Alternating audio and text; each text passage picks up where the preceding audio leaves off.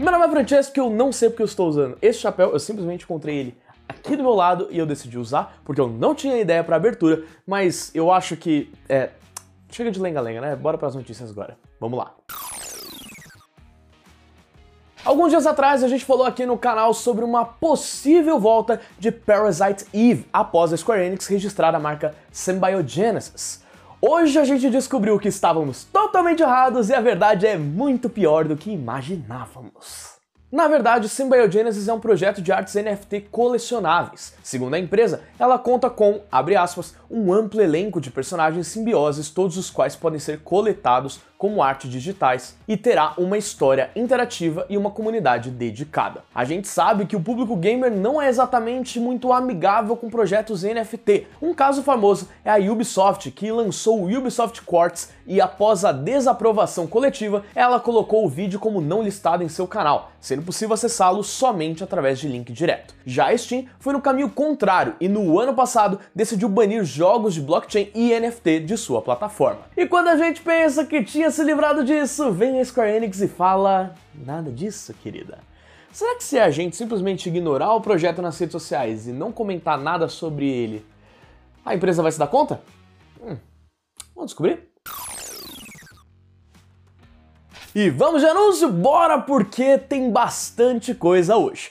Começamos com o PlayStation VR 2, que não só recebeu preço brasileiro e data de lançamento, mas também confirmação de novos jogos chegando para a plataforma. Vamos começar com o Faz Me Rir. A Sony confirmou que o aparelho de realidade virtual chegará dia 22 de fevereiro do ano que vem por R$ 4.499,90. Esse valor garante o headset, controles PSVR 2 Sense e fone de ouvido estéreo. Por 300 reais a mais, o comprador pode adquirir o bundle que vem com o jogo Horizon Call of the Mountain, exclusivo da plataforma. A pré-venda começa esse mês a partir do dia 15. Além disso, foram divulgados 11 jogos que estarão disponíveis para o PSVR 2, alguns sendo novidade e outros já disponíveis para outros headsets. Eles são The Dark Picture Switchback, Crossfire Sierra Squad, The Light Brigade, Cities VR Enhanced Edition, Cosmonius High, Hello Neighbor Search and Rescue, Jurassic World Aftermath Collection, Pistol Whip,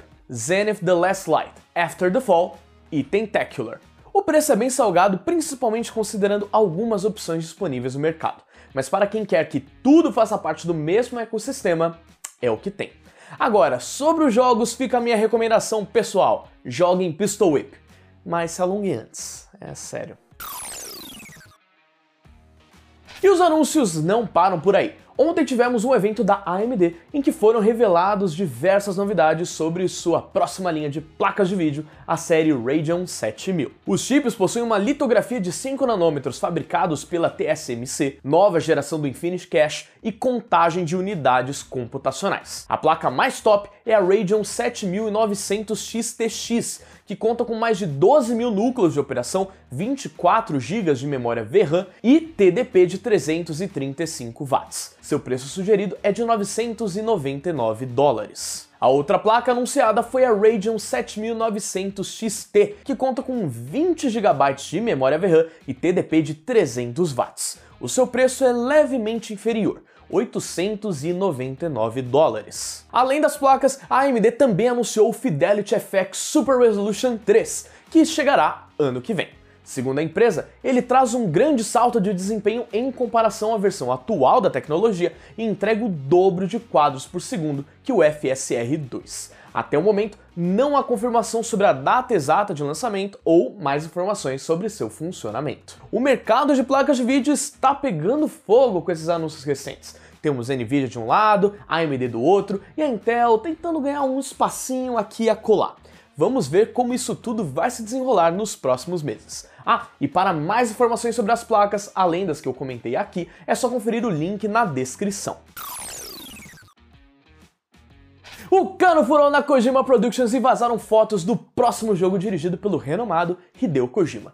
E diga uma coisa, se você não tem miopia, você descobrirá agora como eu me sinto quando eu tiro os meus óculos. As fotos foram postadas em um servidor do Discord e chegaram ao site polonês PP por meio de um informante que faz parte do grupo. Segundo eles, a desenvolvedora preparou um teaser do jogo com Margaret Qualley, que participou do Death Stranding. A qualidade delas é bem ruim, mas de acordo com esse informante, a proposta do vídeo é apresentar a protagonista do jogo andando por corredores escuros com uma lanterna em terceira pessoa. Na semana passada, Kojima confirmou que as atrizes Ellen Fanning e Shiori Kutsuna farão parte desse projeto que supostamente se chama Overdose. Ainda não há confirmações de Margaret, mas pode ser que em breve isso aconteça caso as informações sejam verdadeiras. Olha, eu tô entendendo nada sobre esse projeto, então eu vou deixar para vocês.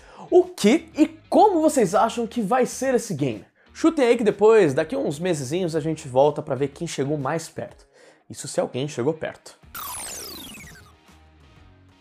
E muito obrigado a todo mundo que acompanhou o Fast Travel, seja no YouTube ou nas plataformas digitais de áudio através do Sidecast. Hoje a gente lançou a análise de God of War Ragnarok feita pelo nosso querido Vini Munhoz e se você não assistiu, vai dar uma conferida, só entrar aqui embaixo no nosso canal. E aqui embaixo você também pode deixar o seu like, se inscrever, ativar o sininho e comentar o que você achou das notícias de hoje. Meu nome é Francesco, como eu disse lá no início, você pode me seguir nas minhas redes sociais que estão aparecendo aqui embaixo.